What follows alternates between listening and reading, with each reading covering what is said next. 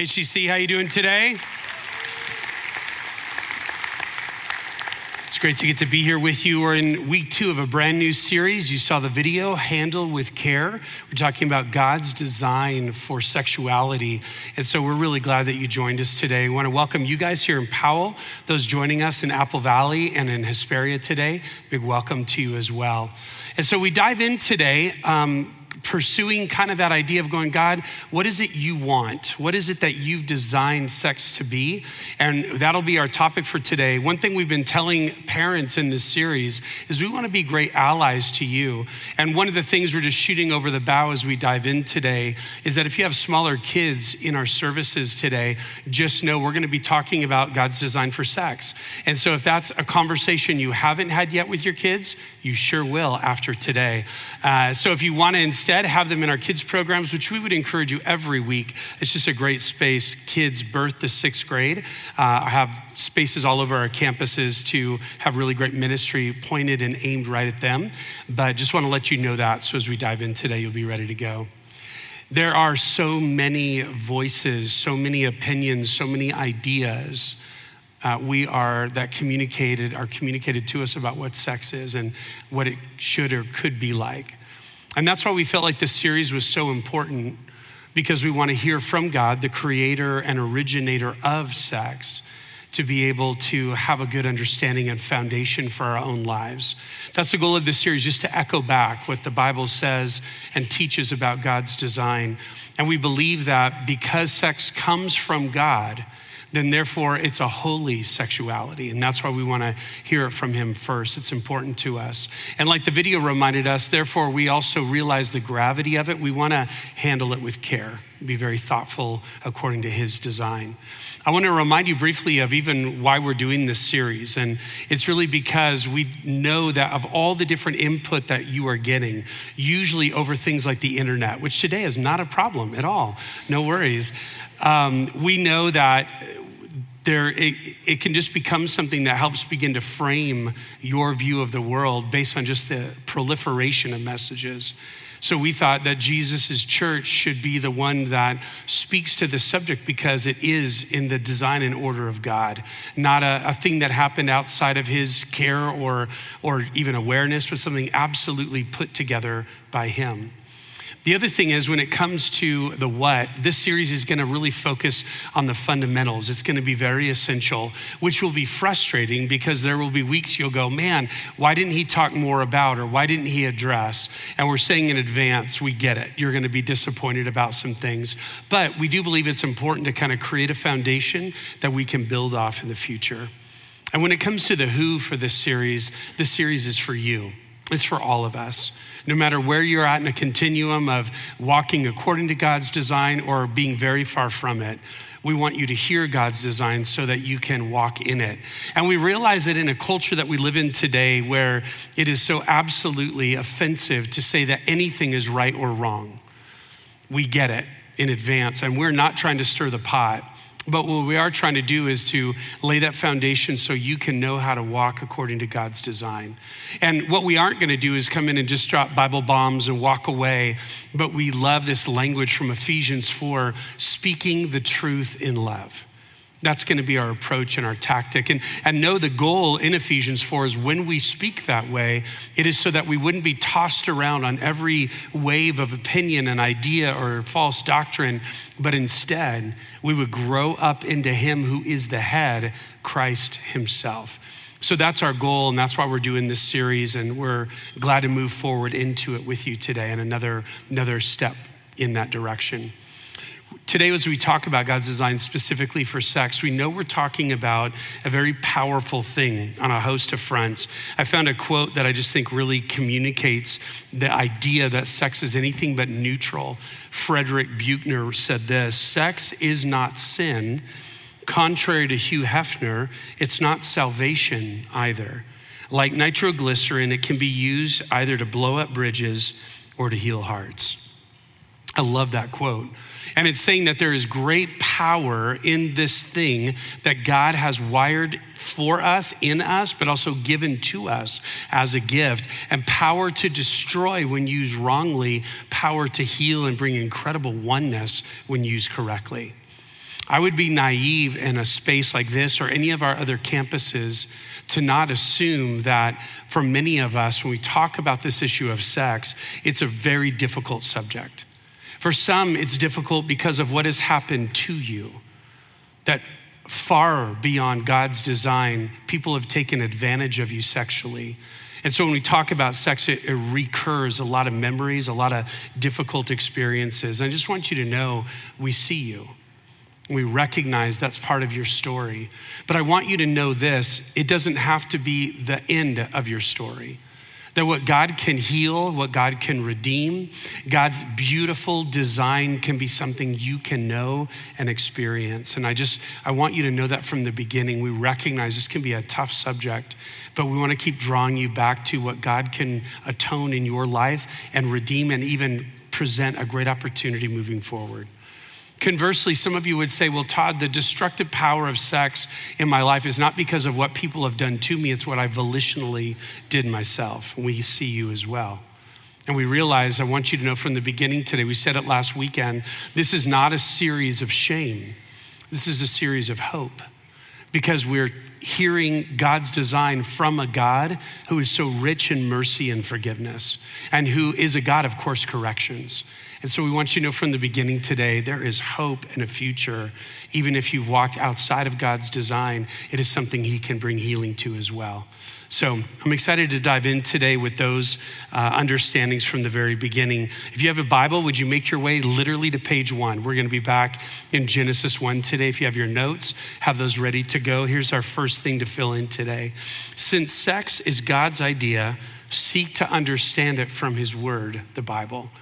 Since sex is God's idea, seek to understand it from His Word, the Bible. I was initially surprised. It was years ago. Pastor George and Cassie had been doing such a great job with our um, premarital process. They would usually have multiple couples at once go through just six classes of God's design for marriage. And Pastor George couldn't make it to the sixth and final class one time and asked if I would sub. And obviously, as you're doing a, a sequence on premarital just preparation for couples, one thing you're going to talk about is God's design for sex and what that is going, what His design is once they would complete that covenant in, in marriage. And so that was my week that I stepped in on. It was week six, and I actually was like, I'm actually in, encouraged. I want to talk to these couples about God's design for sex. So there were nine couples. If you do the math, that's 18 people in the room. And it, the curriculum that I began with let's talk about who have been your teachers, who have been your tutors related to sex. And I asked the question, and we went around the room, and I was initially surprised to find out out of 18 people, only two. Only two could say that they found out about God's design for sex from their parent or parents or from a youth pastor or another trusted adult. That means 16 of them had other teachers, poor teachers like their friends on the junior high playground, like what they could find on the internet, like what they just wondered to themselves. These were their teachers. And we realized real quickly those are very poor tutors.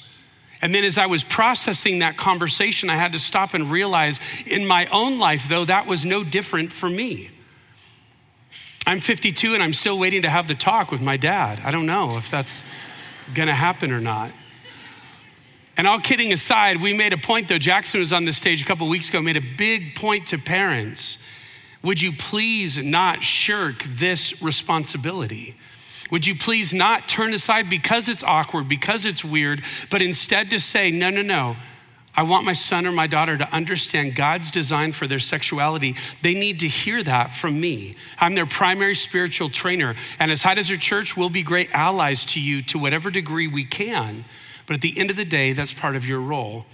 Now, another way to be allies, I mentioned last week, we have an incredibly just a thick resource uh, list for you. If you didn't text it last week, and if your phone ever comes back on, this is the word laundry, according to our series theme. Text laundry to 64567. It's there in your notes so you don't forget.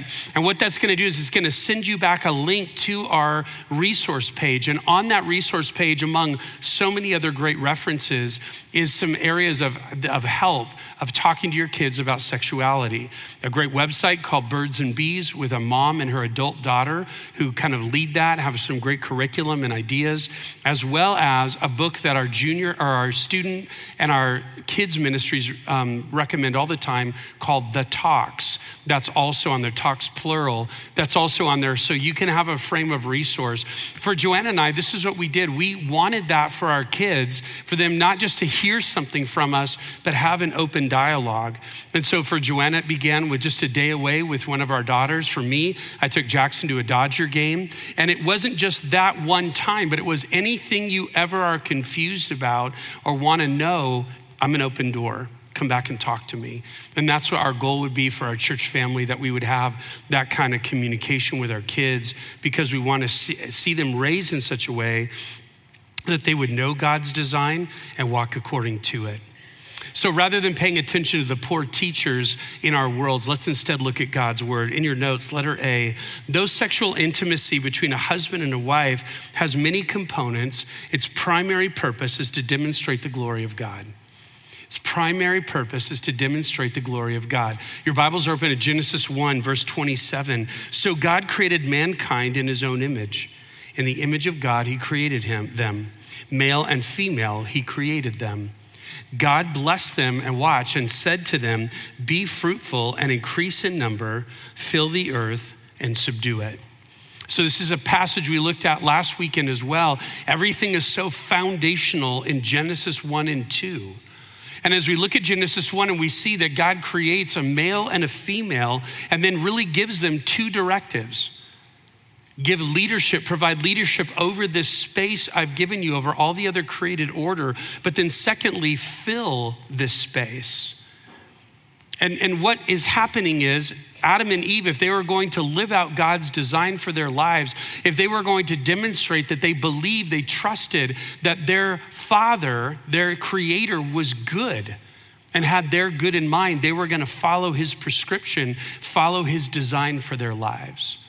And the same is true for us today, thousands of years later. If we will lean in and believe that God, His design is not, He's not trying to keep us from something that would be better than what He's given us. He's not trying to um, preclude us from things that are so much of a better um, good than what He says is good. But instead, if we would trust Him and be convinced, God, your way is always for my good then we actually glorify, we focus the attention on who God is when we live according to his design. At the end of that creative process, this is what God said about everything, including how He had designed man and woman and what commission He'd given him, them. Verse 31 of chapter 1 God saw all that He had made, and it was very good. Letter B in your notes God's design for sex is within the lifelong one flesh covenant of marriage God's design for sex is within the lifelong one flesh covenant of marriage. We're going to move ahead in your Bible, the first book in the New Testament, Matthew 19. Jesus is going to quote what we looked at last week in Genesis 1 and 2. Verse 3 Some Pharisees came to him to test him. They said, Is it lawful for a man to divorce his wife for any and every reason? The text even tells us they're trying to trap Jesus in this conversation about the challenges of being married. Look what Jesus says, verse 4 Haven't you read? He replied that at the beginning the Creator made them male and female. And he said, For this reason, a man will leave his father and mother and be united to his wife, and the two will become one flesh. So they are no longer two, but one flesh. Therefore, what God has joined together, let no one separate. So here's Jesus, and one important thing we mentioned last week we don't look at Genesis 1 and 2 and call it a myth or a fable. And one of the significant reasons why we don't, number one, we don't think of anything about scripture that way. But number two, people like Jesus, people like Paul, they will literally quote Genesis 1 and 2 related to God's design ongoingly for marriage and sex. So, this is a big deal. This is not a, a thing that's just kind of this um, overview in the beginning of your Bible, but Jesus and Paul believe these to be true accounts of what God did. And this is what Jesus says. He borrows from these ideas, male and female, that we're going to be brought together in a covenant relationship. And, and they're no longer connected, dependent to their families of origin, but now they are a new family together. And in that, they have the most unique relationship because the two have become one. There's a one flesh relationship they experience now in marriage. This is a big deal, and it's Jesus reiterating what we had from the very beginning.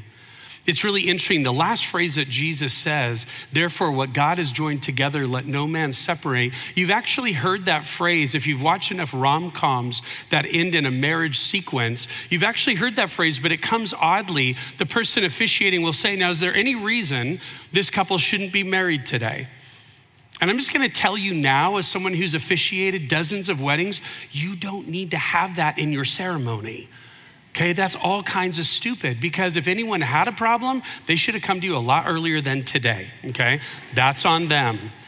But here's the point though when you hear that infamous phrase, usually then the person officiating says the very next phrase, What God has joined together, let no man separate, as though the, the words are intended for other people getting in and dividing this couple. That's not what Jesus said at all. What God has joined together, what a couple has committed and covenanted to one another, let neither of them separate this union. It's not about problems from without, it's from problems from within. We don't have enough time in today's topic to talk about all the, the biblical ideas related to marriage and divorce, but just hear this God's design for marriage is a lifelong one flesh relationship. Letter C in your notes. God's design for sex is based on an intended mutuality due to the new ownership of our bodies. An intended mutuality due to the new ownership of our bodies. Here's what I mean. 1 Corinthians 7, Paul's writing to that group of believers. Verse 3 The husband should fulfill his marital duty to his wife, and likewise the wife to her husband. The wife does not have authority over her own body, but yields it to her husband. In the same way, the husband does not have authority over his own body, but yields it to his wife.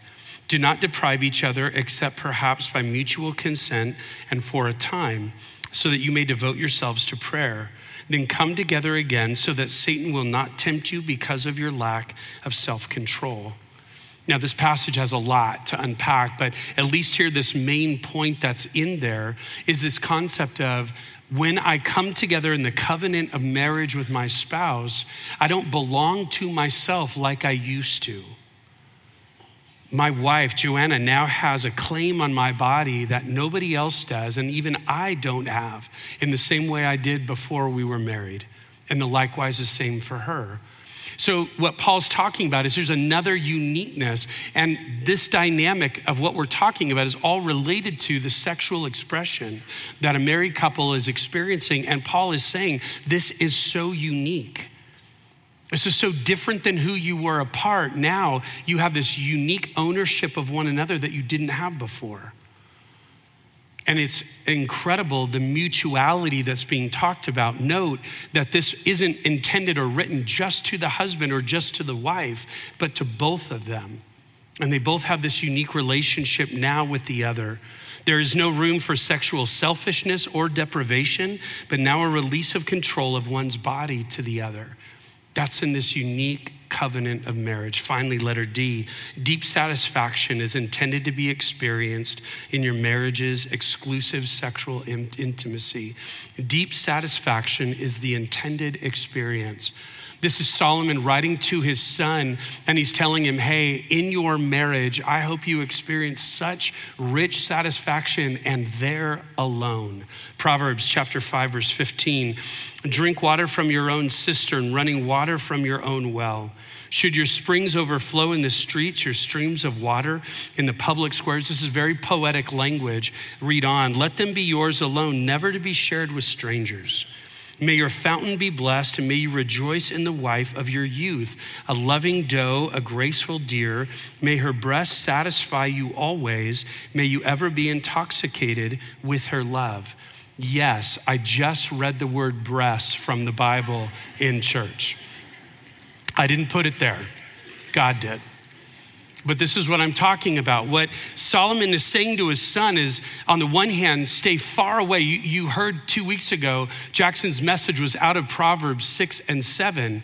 This is Proverbs 5. So at the headwaters, he's saying, enjoy, find this incredibly rich satisfaction with your wife, but with nobody else. And that exclusivity is meant to be engaged and, and encouraged in this relationship, but not anywhere else. Let me say, to just you as High Desert Church, I know that what I'm talking about sounds so incredibly narrow in a world where there's no limits and everything is wide open. I get that. I'm not naive, but I do want you to know this is what God says is his unique intentional design for sex. A beautiful gift to be enjoyed within the covenant of a lifelong marriage. And so, as we look at this, we're trying to understand God's design. It's important that we keep coming back to if He is a good, good Father, this is what He says is for our best. I had alluded last week to a group of people that got together in 2017 and developed the Nashville Statement. The group is called the Council for Biblical Manhood and Womanhood. And in it, they developed some different um, articles. Last week, I read a paragraph from their premise, and I want to read a few articles today. I'm not bringing these up because these are on par with Scripture or any of that, but I'm bringing them up because they summarize Scripture so well. This is the first article in that statement. And by the way, the, it, the website's in your notes. You can always look up the entire thing for yourself. Article one we affirm that God has designed marriage to be a covenantal, sexual, procreative, lifelong union of one man and one woman as husband and wife, and is meant to signify the covenant between Christ and his bride, the church. By the way, I appreciate in our teaching team this week one of those descriptors, those adjectives, procreative that can be challenging when you consider maybe in your marriage you're having infertility issues, or maybe you get married at a time or a place where you're just not even planning on having kids. Are you somehow outside of God's will? And here's what I want to say to that. This, this summary statement is saying that God's typical design for marriage, the way that more human beings were going to be reproduced on the planet, was through the lens of in a covenant marriage as a couple engaged in sex. So the point is, is that you're not somehow failing God if you're not able to have kids. And I just want to be really clear about that because that's the last thing you need in that frustration and struggle is feeling somehow like you're less than and, and not in God's will. That's not it. This is God's general design for marriage. Secondly, if that's what we affirm, then we deny that God has designed marriage to be a homosexual, polygamous, or polyamorous relationship. We also deny that marriage is a, is a mere human contract rather than a covenant made before God. Just good summary statements of what marriage is all about. Number two in your notes, once you understand the truth of God's design for sex, you'll be able to spot counterfeits. Once you've understood God's design for sex, you'll be able to spot counterfeits. Let's look at the word counterfeit for just a minute. We usually think of it with money, but it's anything, think of it this way anything made to resemble or pass as so it's something authentic. So you've seen ripoffs of all kinds of things. It would also be a counterfeit version. And, and here's the real key to the word is that if you don't intend something to look like something else, you just make up your own new thing. But a counterfeit is, I actually want people to think this is as valid as the original, as worth, has the same amount of worth as that genuine article. And that's what a counterfeit is. And I think it's a beautiful metaphor in this conversation because of the way that Satan has done an amazing job passing off so many other things to be on par with that which is the original, with that which is authentic or genuine. And that's why this, the metaphor we're trying to use. And what we're saying is, what we want to spend our time in is coming in clear understanding God, what is your design for sex? And then anything that is different from that, I can evaluate, but that's not God's design. That's not God's best. That's not the way that God put this whole thing together. And we'll have something to use as a grid for evaluation. And, and, the reality is, God said this would happen. This is not a, oh my gosh, a surprise to him. This is something he knew in advance that our world would struggle with. Ephesians chapter 4, verse 18. They, talking about those who are far from God, they are darkened in their understanding and separated from the life of God because of the ignorance that is in them due to the hardening of their hearts. Verse 19, having lost all sensitivity, they have given themselves over to sensuality so as to indulge in every kind of impurity. That last line to me is so telling of our world today. They've given themselves over to sensuality so as to indulge in every kind of impurity. And so God said, This is going to be the way it's going to work. This is how people who don't have Him in their life, who don't have the truth of the gospel, who don't have the indwelling Spirit of God, will see that everything is wide open. I can indulge, I can go after anything because there's no thing that actually does matter, and that is according to anyone's design. And we can see how our world has gotten where it is. So, within that, then we walk away with two really important things in, in this message today. We understand God's authentic design for sex, at least a foundational understanding of it. And secondly, we recognize that any and everything else, by definition, then is a counterfeit. So, if God's authentic design for sexuality is the oneness union of a husband and wife for their lifetimes, Let's just do a simple evaluation of other things that then don't fit that, things that we would call a counterfeit.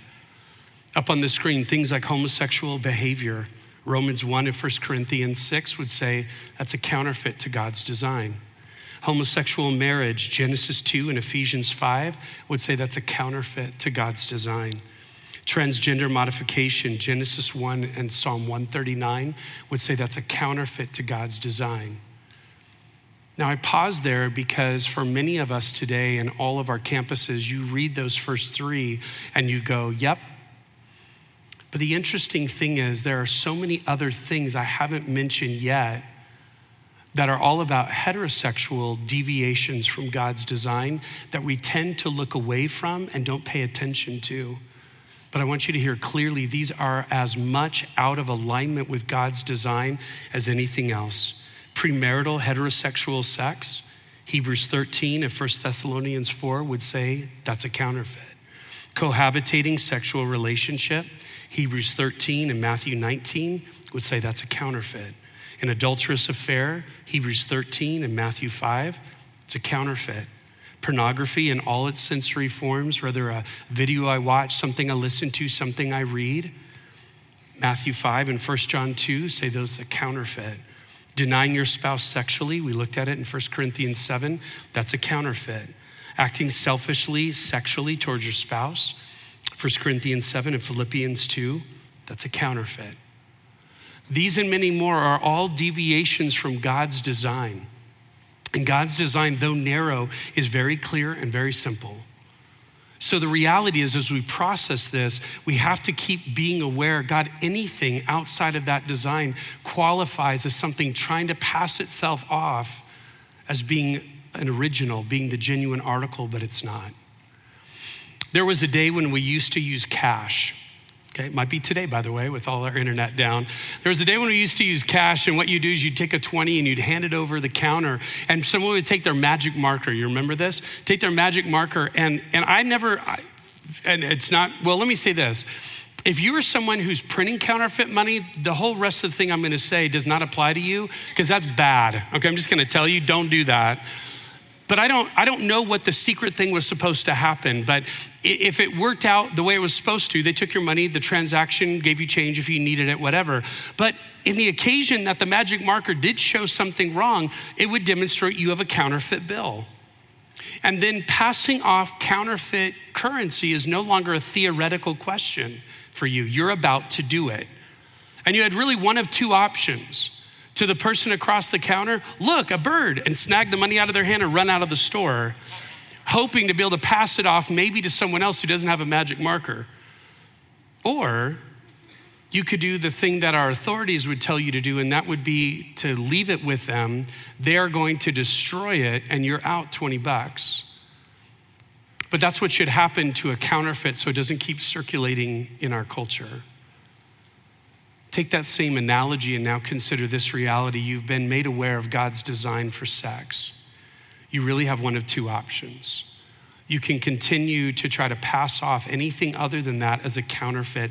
It's okay. It looks like the real thing. It, it'll be, it'll pass. But you know different. Or you can be someone who says, God, even if I didn't know it before I walked in today or I've known it for a long time, what I've been doing is a counterfeit to your design. I want to pass it off to your authority. I want to bring it to the foot of the cross and I want to let you have it to forgive it, and I don't want it anymore. I don't want to walk in it. And, and you have this crossroads tension now to live in.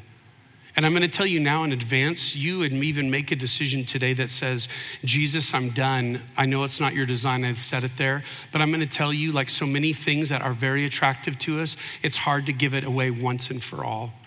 So, in the occasion that you may fail again, would you not think it's over? Would you not think you couldn't still keep coming back to God and saying, God, please forgive me? And finding the help by His indwelling spirit, finding the help by Christian community to no longer stay in that counterfeit space. Because that's what we're called to do. That's what we're actually um, available to do is when we do fail, we can bring these things to God. 1 John 1 9, we looked at it last week.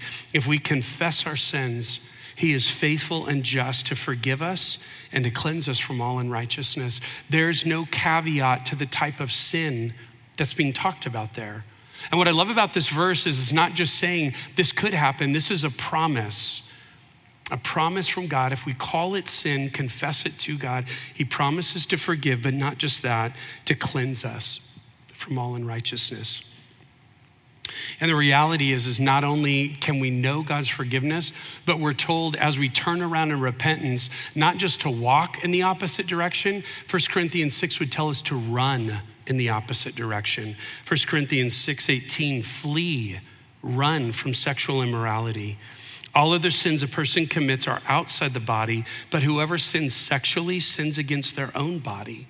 Do you not know that your bodies are temples of the Holy Spirit who is in you, whom you have received from God? You are not your own. You are bought at a price. Therefore, honor God with your bodies.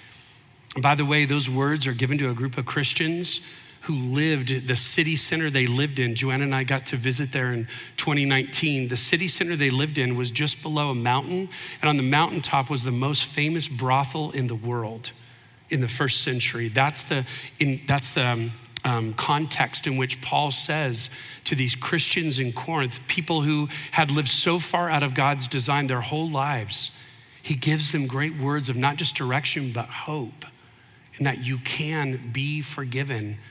And you need no longer to think your body is your own and use it as you please, but it's God's. It's His the temple in which the Spirit of God resides, and you can live according to that new design by that new power now. Finally, today, number three, once you understand sex's design, live according to it. Once you understand sex's design, live according to it. Letter A, maintain sexual chastity prior to marriage and sexual fidelity within it. Maintain sexual chastity prior to marriage and sexual fidelity within it. A great verse related to all these aspects is Hebrews 13 4. Marriage should be honored by all and the marriage bed kept pure. God has a design for sex within the covenant of marriage. Anything outside of that we've said is a counterfeit. And, he, and here's these two words. You don't hear the word chastity every day. And if you do, it's probably got some weird connotations. What you might be more familiar in the conversation of sexuality is the word abstinence, which just simply means to abstain from something.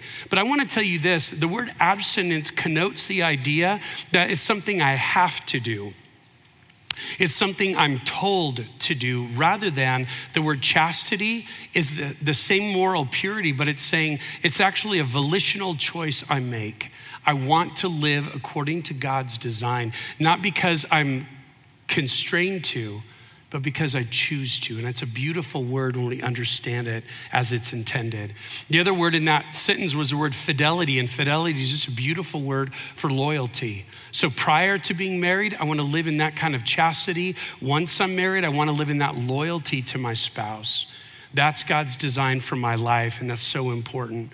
One of the things I regret knowing how much material we needed to cover today is I didn't get to spend time on what I think is the backside of the coin that rarely gets talked about at church, and that is singleness and celibacy.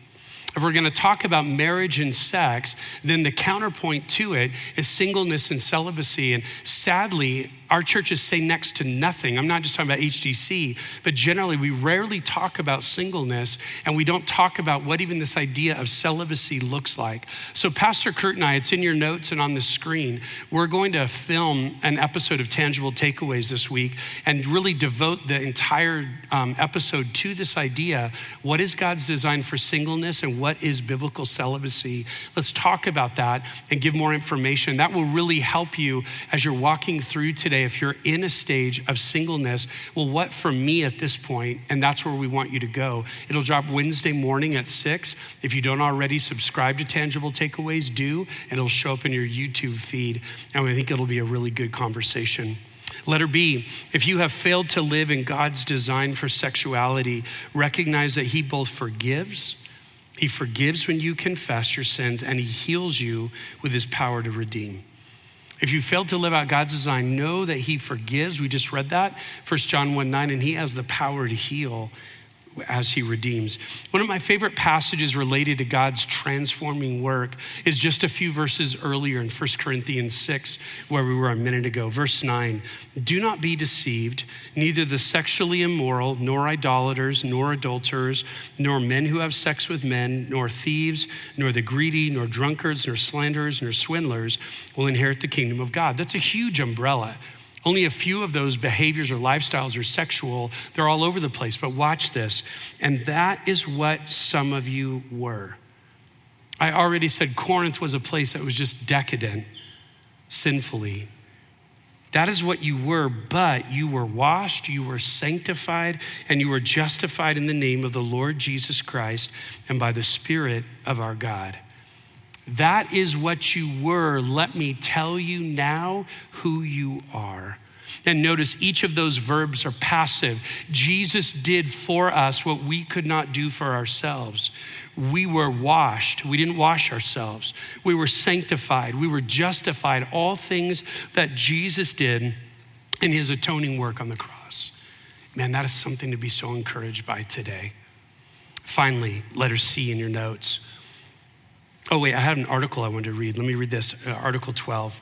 We affirm that the grace of God in Christ gives both merciful pardon and transforming power, and that this pardon and power enable a follower of Jesus to put to death sinful desires and to walk in a manner worthy of the Lord.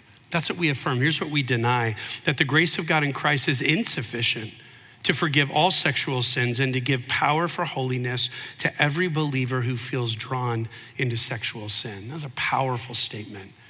Finally, letter C recognize that the most important thing about your identity is not related to sex, but to your Savior. The most important thing about who you are has nothing to do with sex, it has everything to do with your Savior.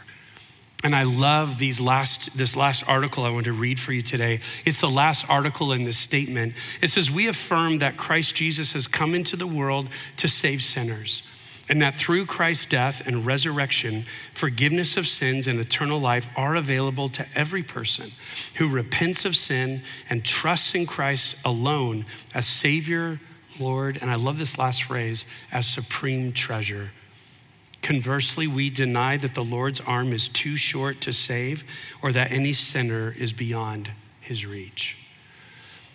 Our goal for this series, we really believe that it's so important for you to understand God's design, but also it better equips you to be a person of Jesus' influence in your oikos. And that's my prayer for you this week as you would absorb this reality and go, God, help me. I want to live your way. And God, help me to be a person of influence in my oikos this week. Let's pray. Father, I just want to say thank you so very, very much for your word. Without it, we would be adrift. Without it, we would just be making it up as we go. Without it, we would just do what seems right to us. But I'm so grateful that you've given us not only this gift of sex, but you've given us your word to help us understand not only what it is, but why it is. And so thank you for being that kind of good father to us. If you're here today and you would say, Todd, it's not just a problem of how I've lived outside of God's design related to sex, I've lived my whole life outside of God's design. And I need help, I need forgiveness. I want to tell you there's great news for you. We've talked about it throughout our time today. It begins with you simply confessing, admitting that. A, admit that you're a sinner who needs a Savior. Would you be believe? Would you believe that this God man that we've talked about today, this Jesus, that he lived a sinless life. He died a sacrificial death 2,000 years ago that still atones for you today. And believe that he was supernaturally raised from the dead, defeating sin and death once for all. Would you see choose? Choose to say, Jesus, I put my confidence and trust in what you've done, not in what I can somehow do to earn something from you. And I want to live the rest of my life following your example. You can make that decision today. There's no steps, no hoops, no classes, but it begins with that ABC prayer. And I pray you wouldn't let another day go by until you do. Father, this week, empower us to not just know what we know, but live what we know in a supernatural way. We love you and we pray in the great name of Jesus. Amen.